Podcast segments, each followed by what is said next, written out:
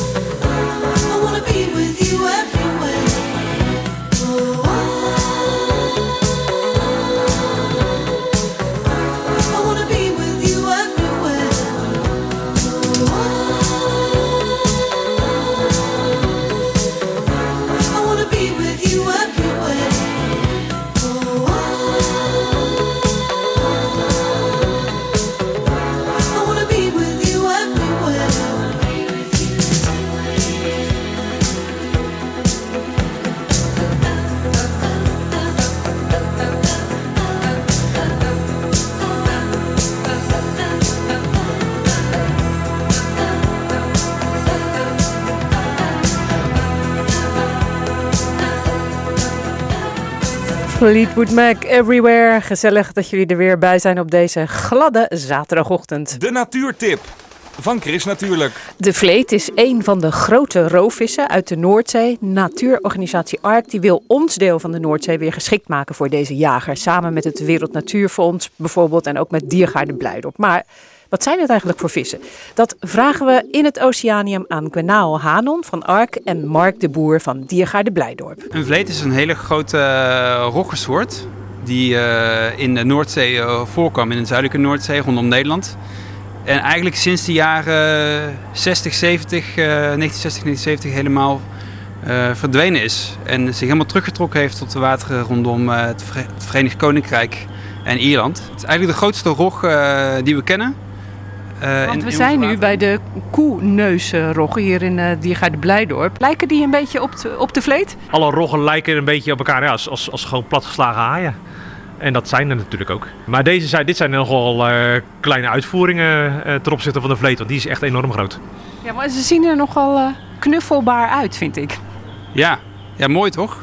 Ja, het is, roggen hebben misschien toch wel een iets minder angstaanjagend uiterlijk dan haaien. Maar ze, ze in principe uh, hebben ze hetzelfde plekje in het voedselweb. Al zijn ze iets meer gespecialiseerd misschien op het eten van dingen op de bodem.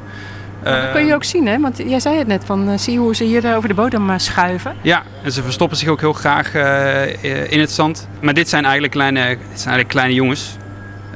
Als je het over de vleet hebt, dan heb je het over. Eigenlijk heb je het over twee soorten. Maar de soort die het interessantst is voor Nederland is de, de flapper skate. En het is echt wel een rog die tot 2,5 meter groot kan worden. Dus zo groot als, als een flinke tweepersoonsbed. Een, ja, een rog, een rog zo groot als je dekbed. Maar en heeft het nou iets te maken met, met dat spreekwoord uh, bij de vleet? Nee, eigenlijk niet. Want bij de vleet is inderdaad het vangtuig waarop haring werd gevist vroeger. En deze zijn heel nieuwsgierig, hè, als je zo een beetje kijkt. Zou dat voor de, de vleet ook gelden?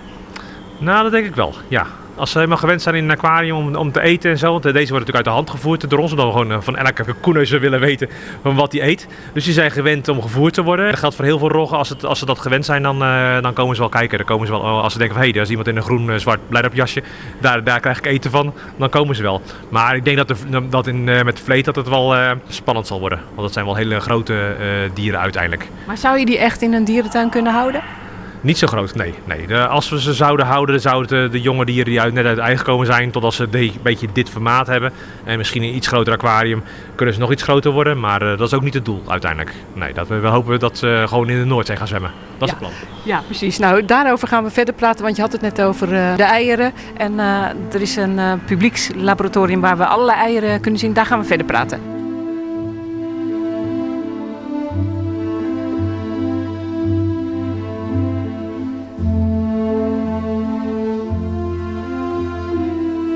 Ark wil graag uh, dat de vleet weer uh, terugkeert in de natuur, in de Noordzee. Want vroeger zwom die hier dus. Het is ook wel bijzonder dat het een dier wat zo groot is en zo majestueus is, dat we dat, dat we dat kwijt zijn geraakt. Het werd ook gevangen vroeger in best wel grote aantallen. Hing ook uh, her en der uh, op markten tentoon, bijna een trofeevis als het ware. Een heel dorp kon daar een tijdje van eten. Maar we zijn hem kwijtgeraakt in, in onze gouden visserijtijden. En we, vanuit Ark denken we dat zo'n dier als de vleet, een, echt een groot roofdier, echt belangrijk is voor een gezond sterke Noordzee met veel soorten. Waarom dan? Roofdieren zorgen er eigenlijk voor dat het hele systeem met alle soorten in beweging blijft. Op die manier zou je de vleet kunnen zien als de hoeder of de bewaker van, van riffen. Je zou het bijna de wolf van de zee kunnen noemen. Ja.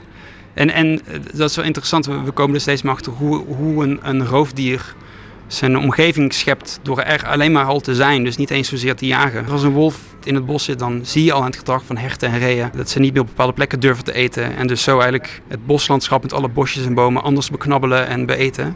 En, en zo werkt het eigenlijk ook onder water. We komen steeds meer achter dat onder water ook grotere roofdieren op die manier een systeem met allerlei soorten die met elkaar in contact staan en van elkaar leven, sterker wordt, rijk wordt en zichzelf beter in balans kan houden. Maar denk je dat de controverse die er nu is met de wolf bijvoorbeeld, dat, dat zal toch met de vleet wat minder zijn, denk ik? Nee, klopt. De wolf komt heel dichtbij ons, onze manier van, van, van leven met het land en de vleet zit diep onder water. Ik denk eigenlijk dat we juist passie en interesse aanwakkeren als we, als we die soort een plekje kunnen geven in onze zee.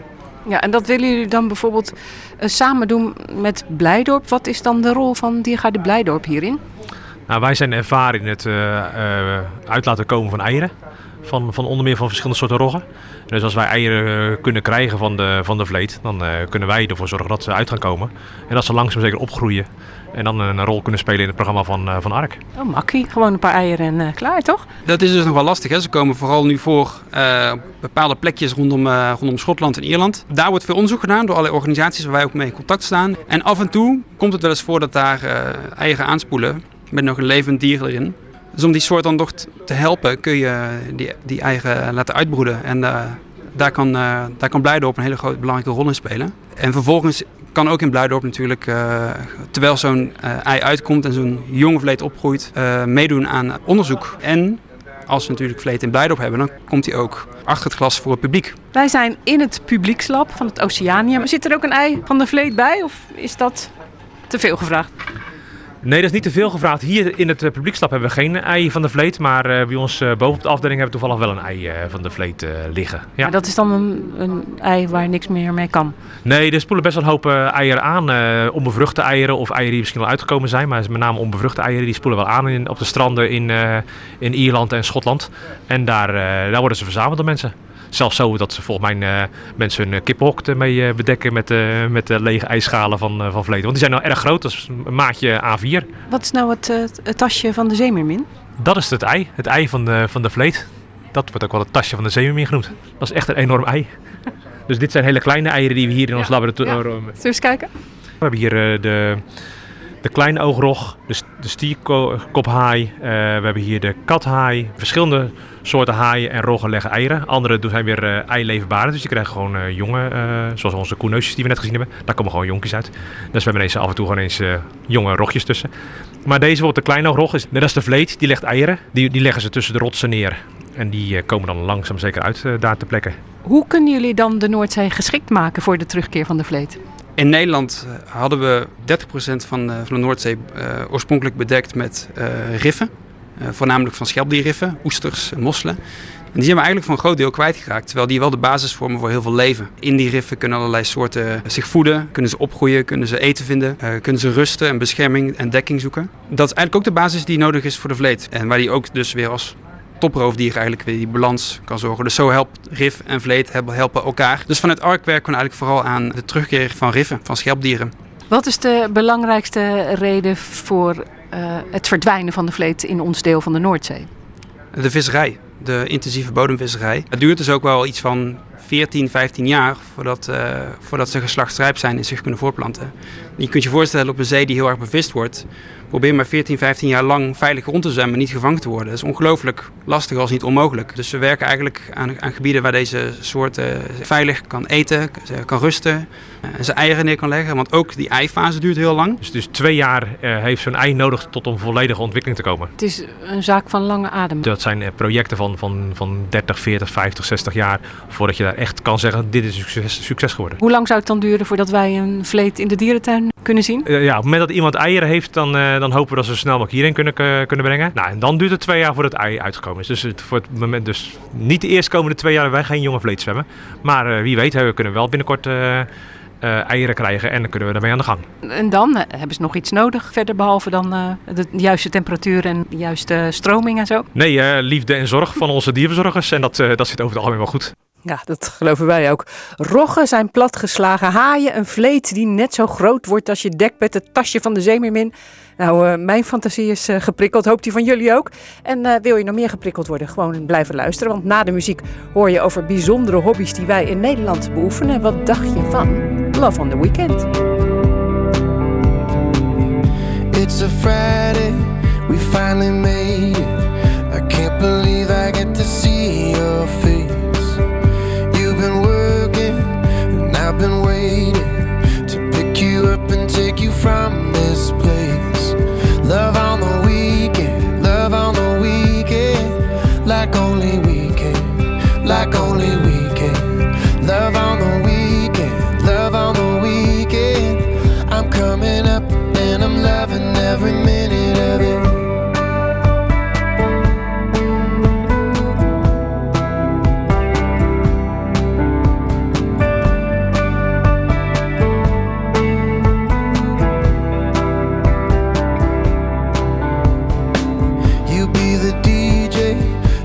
the driver.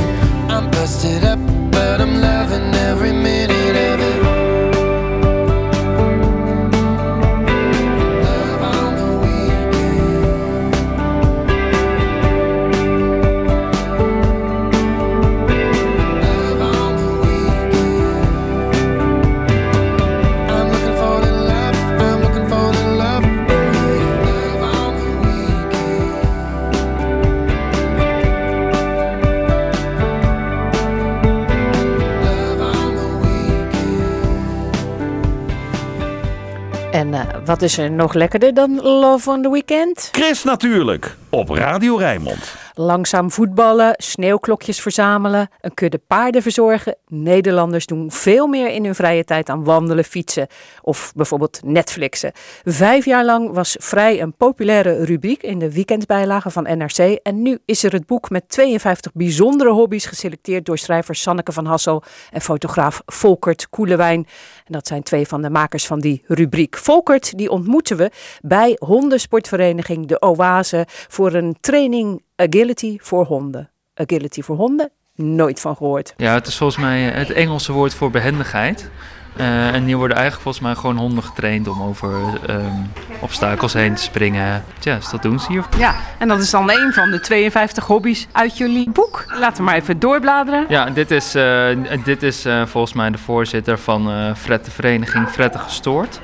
En die laat op deze foto laat hij zijn Fred eh, uit. Als ze blij zijn, dan mokken ze. Mok, mok, hoor je dan. Ja, we hebben inderdaad bij elke hobby hebben we een quote staan in het boek. Ja, dit, dit is dus belangrijke insider informatie die je dus leert als je zo'n rubriek eh, maakt. Dat, ze- dat fretten dus blijkbaar een bepaald geluid maken als ze blij zijn. Graven verzorgen. Is dat een hobby? Nou, dat is dus heel, dit is denk ik misschien niet specifiek een hobby, maar wel eh, een, een vrije tijdsbesteding. Waarbij je ook kan zien dat er eh, een bepaalde voldoening achter schuil gaat. Deze man die, is eigenlijk bloemschikker, die schikt bloemen. En die gaat elke dag dus naar, deze, naar, naar de graven toe. Om die graven dus helemaal netjes en mooi te houden. En dat geeft hem heel veel voldoening. En hoe ga jij dan te werk als fotograaf? Eh, we gaan ook altijd samen eh, met de schrijver, waarmee ik altijd deze rubriek heb gemaakt. Sanneke van Ossel en Manouk van Egmond gaan we samen. We doen altijd een heel uitgebreid interview, daar ben ik ook bij. En daarna gaan we fotograferen. En het is documentaire fotografie, dus ik probeer altijd te fotograferen terwijl ze bezig zijn met een hobby. En het is belangrijk dat je de handeling ziet, maar ik wil ook laten zien wie de persoon is. Dus er zit ook een soort portret-element in, maar ook context van de plek en wat er gebeurt. En ook vaak gaat er nog een hele sociale wereld achter schuil. Dus dat probeer ik eigenlijk allemaal in één beeld te vangen. Eh, Bij welke foto vind je dat het beste gelukt? Oeh, dat is heel moeilijk. Eh, even kijken hoor, dan blader ik hem eventjes door. Je hebt je Chinese karaoke. Dan zie je een paar eh, Chinese dames zingen in een, in een zaaltje waar je ook eh, mooie rode gordijnen ziet hangen. Je zit hier de computer waar de karaoke liedjes op gespeeld worden. De microfoons, de uitdrukking, de expressie. Ze zingen dan in het Chinees. Ja, ja, ze zingen Ja. Chinese liedjes. Gelukkig had je een vertaling. Jouw glimlach is zo zoet. Waar heb ik je toch ontmoet? Ja, ja, dat hadden we wel nodig. Nou, we hebben, Sanne en ik hebben zelfs nog een stukje mega karaoke in het Chinees. Oh. Eh, tot grote hilariteit van de dames. Eh, want, kun je dat nog herinneren, hoe dat ging? nee, dat... Nee, Eh, jammer. nee. Ik wilde Nee, je verleiden om een klein beetje... Ja, we hebben ons best gedaan, maar eh, de Chinese taal zijn we niet heel machtig en het zingen ook niet. Maar ze vonden het leuk dat jullie dat deden. Je vonden het hilarisch natuurlijk, ja. En wij ook.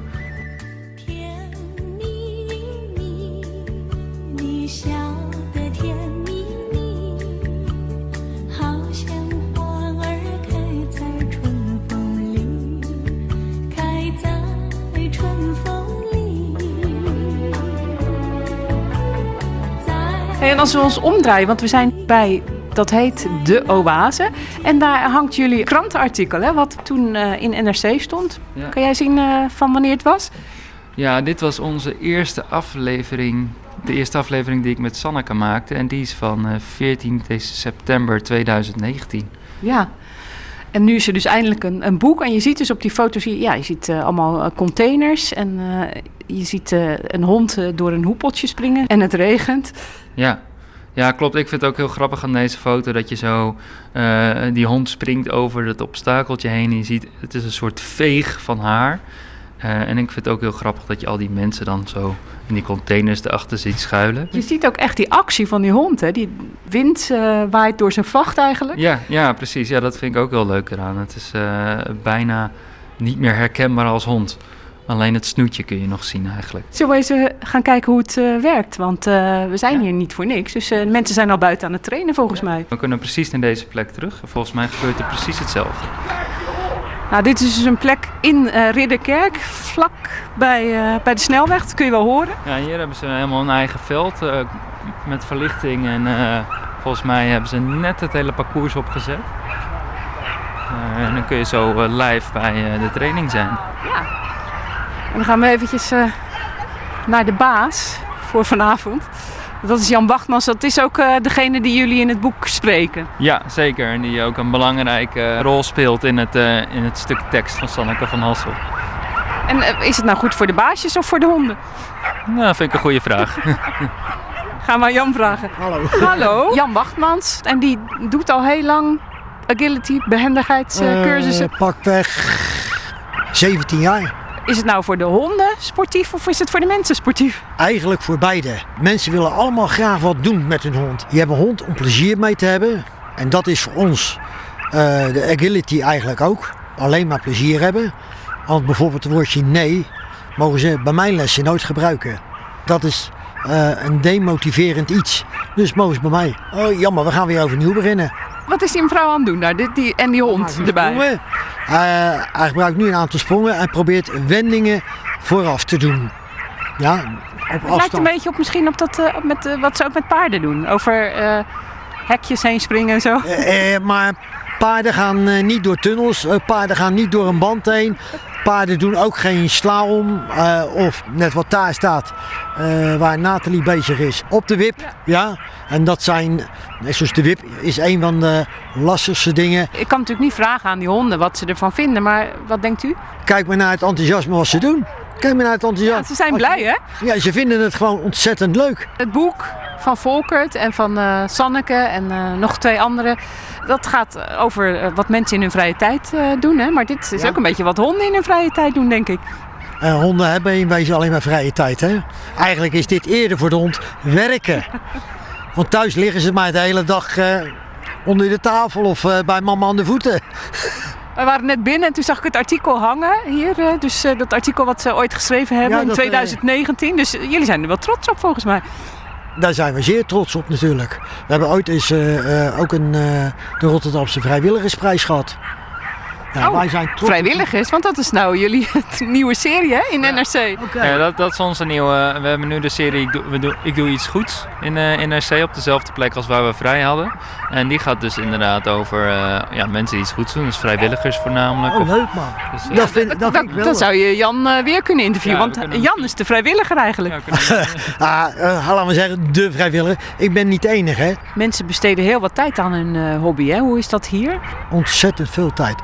Alle vrijwilligers die we hier hebben, staan allemaal twee keer in de week op het veld. Want dat zijn de vrijwilligers, maar die, dat is ook hun hobby dus. Dat is ook hun hobby. Het is toch leuk om je eigen passie over te kunnen brengen naar anderen die daardoor ook gepassioneerd raken. Wat zijn deze mensen aan het doen? Want die heeft u nu onder uw hoede. Ja, Zullen we even naar ze toe gaan? Even Ja, vragen wat... Dat schijnt moeilijk te zijn op die wip, hoorde ik. en zij heeft hem nou eigenlijk, dit is de eerste keer dat zij op deze wip doet. En als je nou kijkt, ja, hoe makkelijk deze hond al gelijk over de wip heen gaat. Met rust. Ja, en daar gaat het om. Wipwap. Dat is, eh, Ja, en waarom vinden honden dat dan niet zo fijn? Waarom is dit moeilijk voor een hond? Eh, een bewegen, op een bewegend iets staan voor een hond is heel ongewoon. Ze lo- eigenlijk lopen ze altijd maar op vaste grond en niet over losse grond. En je hoort wat voor klap die wip maakt aan het einde. Ja. En is het altijd zo'n lawaai hier met eh, blaffende honden? Het is stil. Oh, dit is stil. Het is stil. Normaal staan er drie A4 banen. Nu staat er maar één. Want, uh, je merkt ook wel aan Jan dat het natuurlijk om veel meer gaat dan alleen maar uh, de hobby. Er zit een hele gemeenschap achter. Uh, ik denk dat de honden een grote identiteit zijn van de mensen. Ja, dat is eigenlijk een heel belangrijk onderdeel van wie ze zijn. En dat maakt het voor ons ook interessant. Daarom is denk ik ook een, een van de afleveringen geworden die we opgenomen hebben in het boek. Nou, daar gaan ze nog eventjes door met sporten met je hond. Het is het allerlaatste hoofdstuk in het uh, boek Vrij. Wat Nederlanders doen als ze niet werken. Van Sanneke van Hassel en Volkert Koelewijn. Het is uitgegeven bij Flowerdales Agency. Te koop bij de boekhandel of direct bij de makers. Op chrisnatuurlijk.nl staat een linkje met meer informatie. En er is één luisteraar die dit boek kan winnen. 010 436 4436. Dan maak je kans. Chris Natuurlijk de weekendbijlage. Half negen geweest, hoog tijd voor, uh, het, om te horen wat er uh, staat in de weekendkranten en online over groen, natuur en milieu. Je hoort het uh, dus van Mario Kwijtaal, die zijn debuut maakt in Chris Natuurlijk. Mario, goedemorgen. Jij leest het eerste bericht. Het, het nieuwste windmolenpark op de Noordzee moet helemaal natuurvriendelijk worden. Energiebedrijven Shell en Eneco gaan samen proberen om dat waar te maken, schrijft Trouw. Er komt bijvoorbeeld een extra ruime baan tussen de windmolens waar vleermuizen en trekvogels doorheen kunnen vliegen. En met wat hulp zullen er riffen aan de voet van de windmolens ontstaan met algen en oesters. Dat is ook goed, uh, misschien voor de terugkeer van de vleet, waar we het uh, aan het begin van deze uitzending uh, over hadden. Het regent kerstmarkten in onze regio. In Krimpen aan de IJssel kun je op de speciale kersteditie van de Oogst- en Streekmarkt je kerstboodschappen doen. En in de kerstwensboom een wens ophangen. Wat ga jij wensen dan, als je daar naartoe zou gaan? Oeh, goeie. Daar mag je nog even over nadenken. En trouwens, als je het uitspreekt, dan uh, komt hij toch niet uit. Maar uh, je kunt ook naar de Rotterdamse Oogstmarkt uh, op het Noordplein. Dan hoor je kerstliedjes en drink je gluwijn bij een warm vuurtje. En koop je handgemaakte cadeautjes en heel veel lekkers.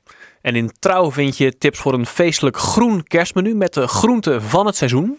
Tiengemeet, een natuureiland in het Haringvliet, viert vandaag midwinterfeest. Bezoekers kunnen mee met de boswachter voor een korte winterwandeling of een ritje op de slee met Zeeuws trekpaard. En na het ritje drink je natuurlijk warme chocomel op de midwintermarkt. In de weekendbijlage van het AD een verhaal over kalkoen Henk. Hij is er zeker van dat hij niet op de kerstdis zal belanden. Wel moet hij op zijn hoede zijn voor de vos. Vijf hennen zijn al aangevallen in de ren. Maar Henk, die vrij rondloopt over het erf in Groningen, slaapt in de boom. Mario Kwijtaal was uh, dat. Nou, ik zou dus ook in de boom gaan slapen. Uh, het was het groene nieuws uit de weekendkrant en daarbuiten. En dan gaan we door nu met het uh, weerbericht. Dat komt van Stefan van der Gijzen. Nou, geen groen nieuws, maar ijzelig wit, toch, Stefan? Ja, Chris, hele goede morgen. Ja, zeker. Uh, ja, het laat, een laatste winterse weekend voordat het zacht wordt. Uh, want ja, we gaan echt afscheid nemen van de kou.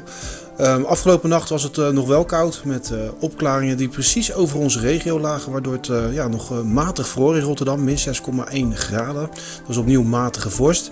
In het midden en oosten van ons land was het bewolkt en werd het niet kouder dan 2 graden onder nul. Ja, en dat gebied met bewolking, dat schamt een beetje over het oosten van onze regio vandaag. Met daar dan de meeste bewolking. Meer naar het westen zullen we de zon vanochtend al regelmatig zien. En vanmiddag zijn er overal wel zonnige perioden en blijft het droog. Ja, de temperatuur ligt vanochtend iets onder nul met lichte vorst. Op dit moment vriest het nog zo'n 2 graden. Vanmiddag komt de temperatuur net iets boven nul uit, zo tussen de 1 en de 2 graden. En er staat nauwelijks wind vandaag, Chris. Ja, wat wel grappig was, uh, de dorpsjager Dirk-Jan uh, Polak uit Roon, die merkte op ja, dat het dan voor het eerst is, tenminste dat zie je niet vaak, dat het in het westen kouder is dan in het oosten. Dat vond ik inderdaad ook wel grappig. Ja, dat klopt. Ja, dat had echt te maken met die, met die bewolking. Want ja, als er een wolkendeken over ons land ligt, ja, dan koelt het niet zo snel af. Is het dan helemaal helder zoals afgelopen nacht, ja, dan duikelt die temperatuur uh, ja, echt naar beneden. Makkelijk matige vorst. En ook komende nacht krijgen we nog zo'n koude nacht. Dan gaat het opnieuw licht tot matig vriezen. Min 4 graden aan de kust tot lokaal min 7 in het oosten van de regio. Nou, en in het rest van het land, in het oosten van het land zou het zomaar eens min 9, misschien wel min 10 kunnen worden. Ik denk morgenochtend dat je op de, bij de lokale schaatsbaan en de ondiepe wateren misschien wel eens uh, de kan binnen. Dat zag je ook al de afgelopen dagen. Chris, ik weet niet of jij dat ook gezien hebt. Nee, maar dat lijkt me wel uh, super leuk. Ja, hier in de stad kan je natuurlijk uh, boven een hele ja. chique, chic warenhuis. maar ja, in het echt is het natuurlijk veel leuker. Hè? Ja, dus als je, als je wil schaatsen, dan moet je dat denk ik morgenochtend doen. Op de ondiepe wateren, zeg ik er wel bij. Want ja, sommige grote wateren liggen gewoon zelfs nog open. Dus eh, kijk daarvoor uit. Ja, en morgen beginnen we zonnig en koud. Met in de ochtend dus lichte tot matige vorst. In de middag neemt de bewolking van het zuidwesten uit toe op nadering van een storing. Die heeft regen en zachte lucht bij zich. Morgenmiddag wordt het eerst ongeveer 2 à 3 graden. Morgenavond loopt de temperatuur op naar 5 tot 6 graden. Maar voordat dat gebeurt, kan er morgenavond wat lichte regen gaan vallen. Ja, en die kan mogelijk korte tijd gepaard gaan met ijzel. Dat is nu nog een beetje onzeker, maar hou gewoon ja, het weerbericht op rijmond.nl in de gaten voor de laatste updates morgen. En vanaf maandag, Chris, ziet het weer er totaal anders uit. We nemen voorlopig even afscheid van de winter. En we verwelkomen eigenlijk de herfst weer, want er zijn perioden met regen. En het wordt flink zacht, met op maandag een temperatuur van 10 graden. Dinsdag wordt het al een graad of 11. En ook de nachten warmen flink op in vergelijking met de laatste dagen. Want uh, ja, die gaan oplopen naar een graad of 8. En er staat komende week soms ook een stevige zuidwestenwind. Je kunt je bijna niet voorstellen, hè? omdat het nu zo uh, nee. koud is. Uh, ga jij nog wat doen dan morgen bijvoorbeeld schaatsen? Ja, ik ga morgen proberen te schaatsen. En Weet je een goede plek? Tip voor de uh, luisteraar? Ja, ja, hier in Hellevoetsluis, nou goed, in Rokanje zit uh, het kwakjeswater. Dat ken je waarschijnlijk. Ja, oh, prachtig. Ja, dat ja. is waarschijnlijk, dat is niet al te diep. Dus daar ga ik zeker even een kijkje nemen. En dan hoop ik te kunnen schaatsen. Nou, heel veel plezier. Fijn weekend. En we horen je straks nog uh, in zaterdagmiddag live met Ruud de Boer. En daarin ben jij dan uh, rond half één te horen. Heel fijn weekend en uh, wel uitkijken op die baan. Ook, hoi, hoi. Okay, hoi. Lekker fris met Chris op Radio Rijnmond. Eindelijk is het dan bijna kerstmis. The night was black and velvet. The stars were all around. A stranger landed lightly on the frosty ground. His eyes were wide with wonder, filled with stars in space. He'd searched the heavens over till he'd found this place. Sweet and snowy carol echoed in his ears. A song so faint and distant, so strong it drew him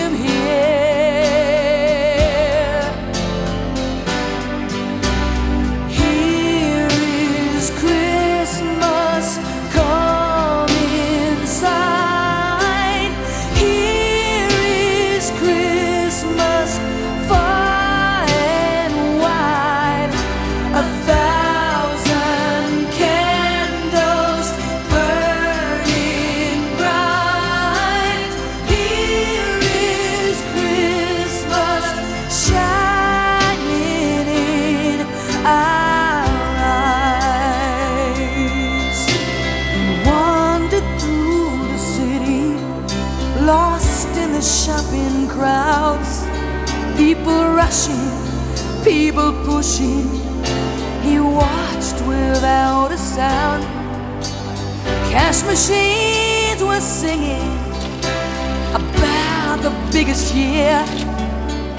But above this strange confusion, the carol still rang clear.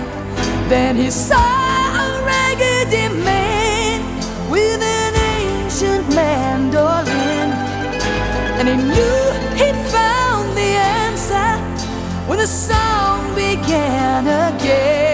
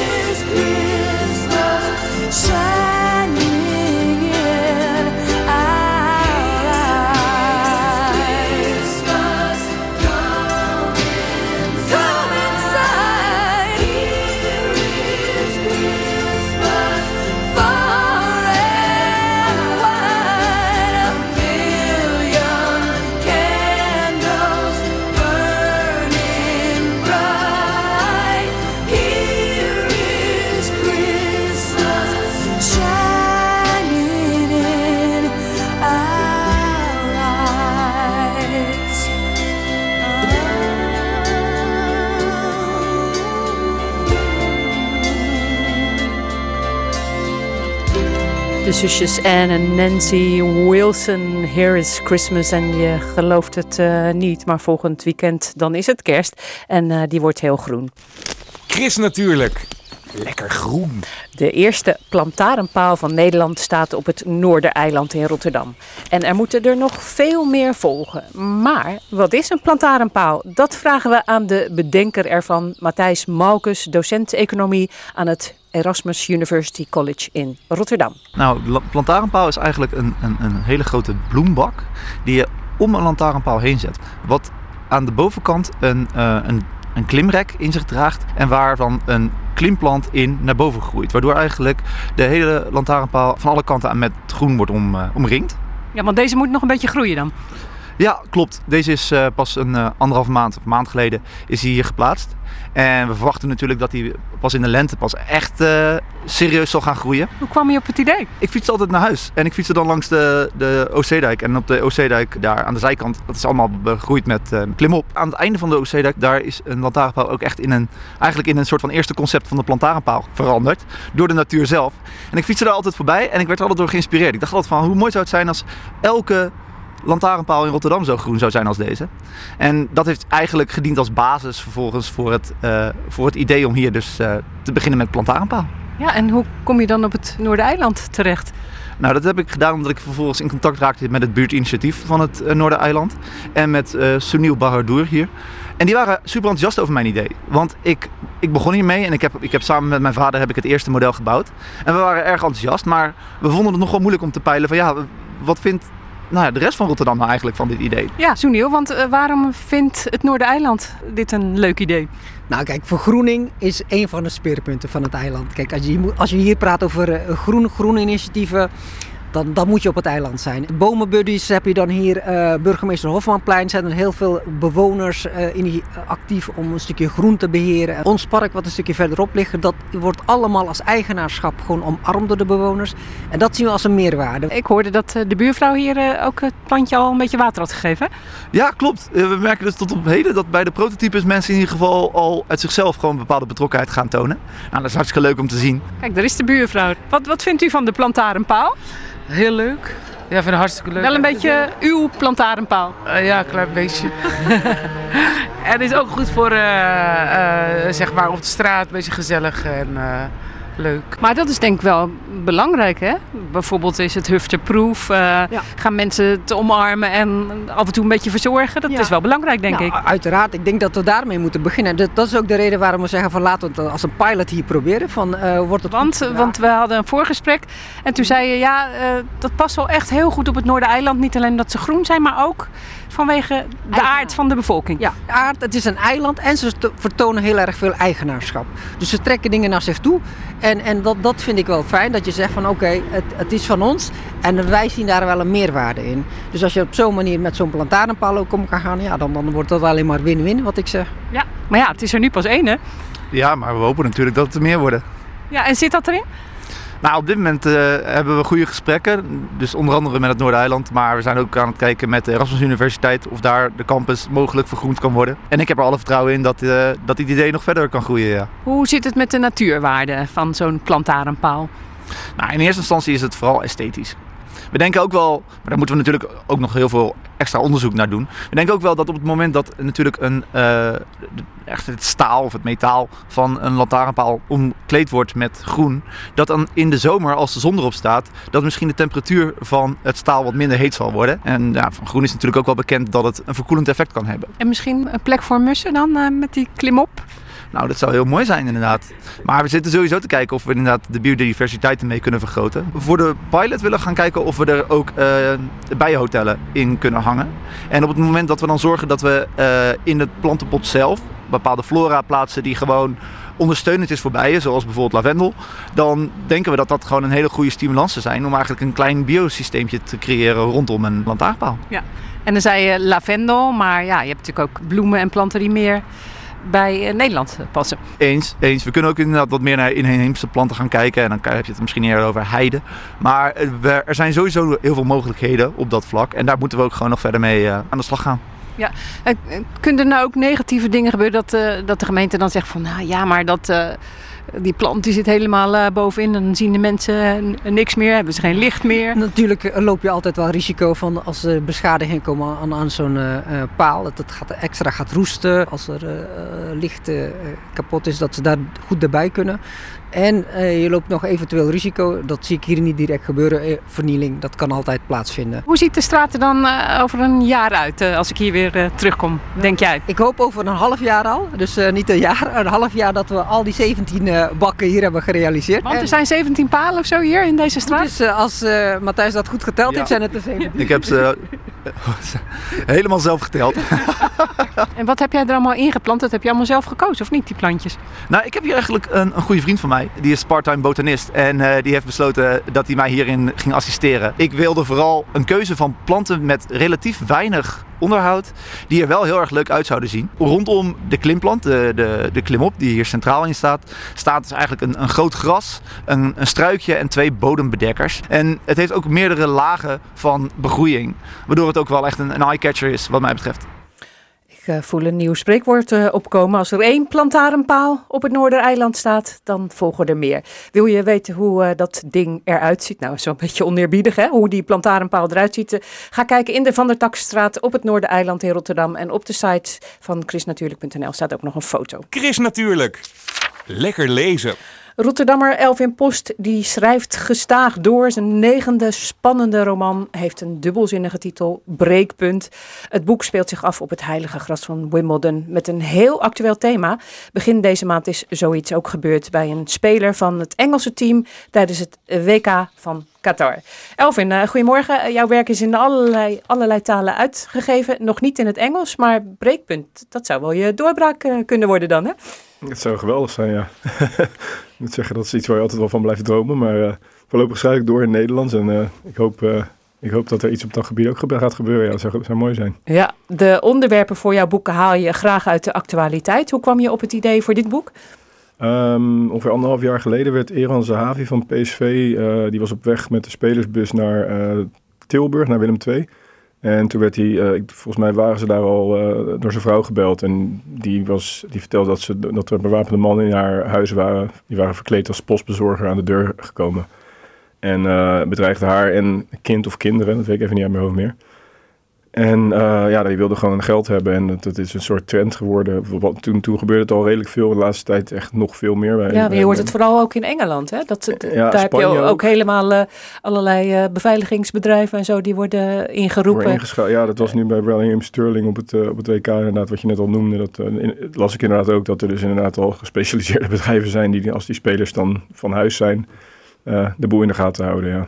treurig. ja, en dan eh, al dan niet met familie thuis op de bank en de wedstrijd eh, op de tv. Maar jij gaat in, in breekpunt nog een stapje verder. Ja, ik had het. eh, ik, ik, ik denk natuurlijk altijd in ideeën. En toen ik dit verhaal van Zahavi la- las, toen, toen had ik meteen het idee voor een boek. Maar ik vond het eigenlijk gewoon vooral heel naar. Ook omdat ik natuurlijk kinderen bij betrokken waren. Ehm, maar dat onderwerp bleef steeds meer terugkomen. En toen dacht ik, nou ja, misschien toch wat mee doen. Alleen een voetballer in het veld laten nadenken terwijl hij aan het voetballen is, vond ik nogal ongeloofwaardig. Ik voetbal zelf en dan, ja, meestal zie je alleen de bal. En bij tennis heb je natuurlijk eh, dat, je, dat je ook stil kan zitten tussendoor, of moet zitten een minuut tussen de games. Eh, of om de twee games. En eh, ja, er kwam op een gegeven moment een bericht over matchfixing in het nieuws. En toen dacht ik van, ja, het zou een heel kort boek zijn als ik alleen maar een, een, een, een beroving zou doen. Dan heb je 30 pagina's ongeveer en lukt het wel of niet. Ehm, maar ja, ik dacht als ik nou eh, een tenniswedstrijd, mensen die die wedstrijd willen beïnvloeden, dus door een topper bijvoorbeeld, in dit geval in mijn boek, eh, eerst twee sets te laten verliezen en dan in te zetten als de quoteringen gunstig zijn. Eh, ja, dat leek me interessant. En, dus toen heb ik zo heb het aangepakt eigenlijk. Ja, dus de, in dit verhaal wordt dus het gezin van de toptennisser Steven Dudley, die wordt gegijzeld.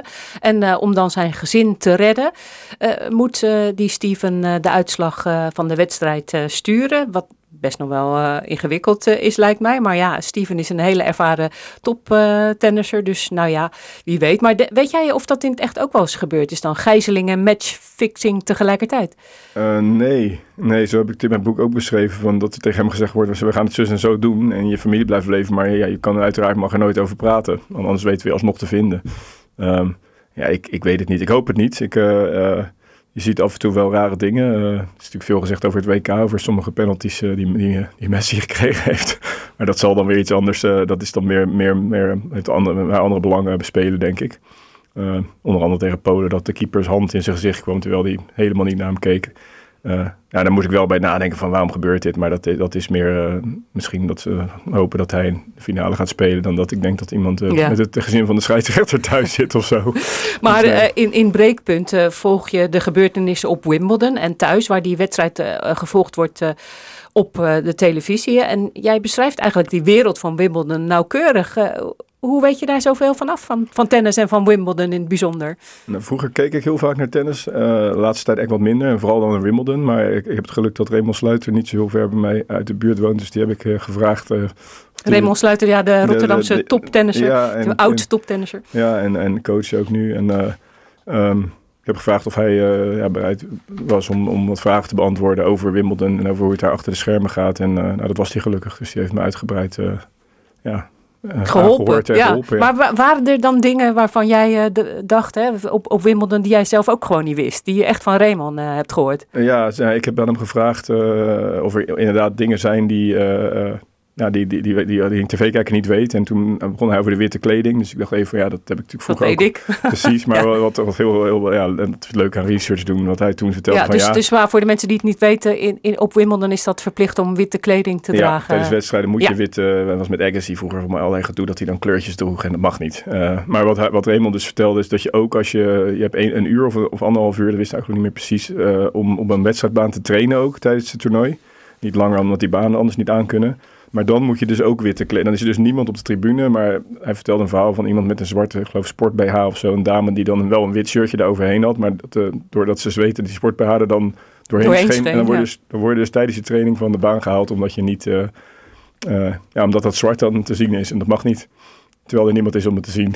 Ja, en jij gebruikt dit dus in je boek. Ja, dat is leuk. Dat zijn leuke details om dan, om dan mee te nemen, ja. Ja, en eh, nou ja, gelukkig blijven de spanningen die tennisser Steven Dudley eh, moet meemaken. Onze voetballers van eh, Oranje bespaard, hè? Eh, die zitten veilig thuis. Maar ga je dit weekend eh, nog wel kijken naar de slotfase van het WK? Ja, nou, ik, eigenlijk vanavond eh, ben ik... Ik heb eigenlijk meer zin in Kroatië-Marokko.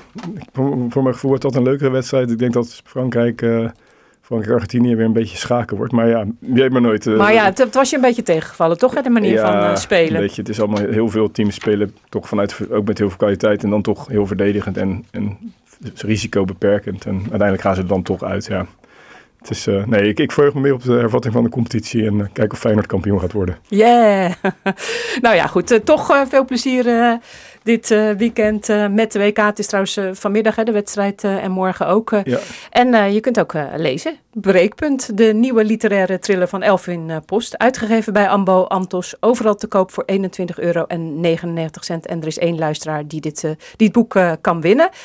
010 436 4436. Uh, dat moet je dan uh, en dan maak je kans. Elvin, dank voor je verhaal. Voorzichtig aan uh, naar huis weer uh, glibberen. Ja, ga ik doen.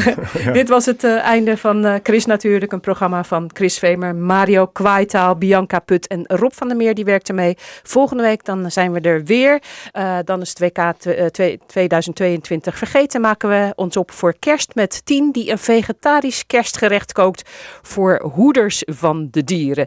Nou, dat klinkt spannend. Dus ik zou zeggen, luisteren volgend, uh, volgende week. Fijn weekend en veel plezier natuurlijk ook nog met de programma's op Radio Rijnmond. Zoals straks drie uur lang de Rijnmond Blues. En uh, een heel fijn weekend allemaal, hè.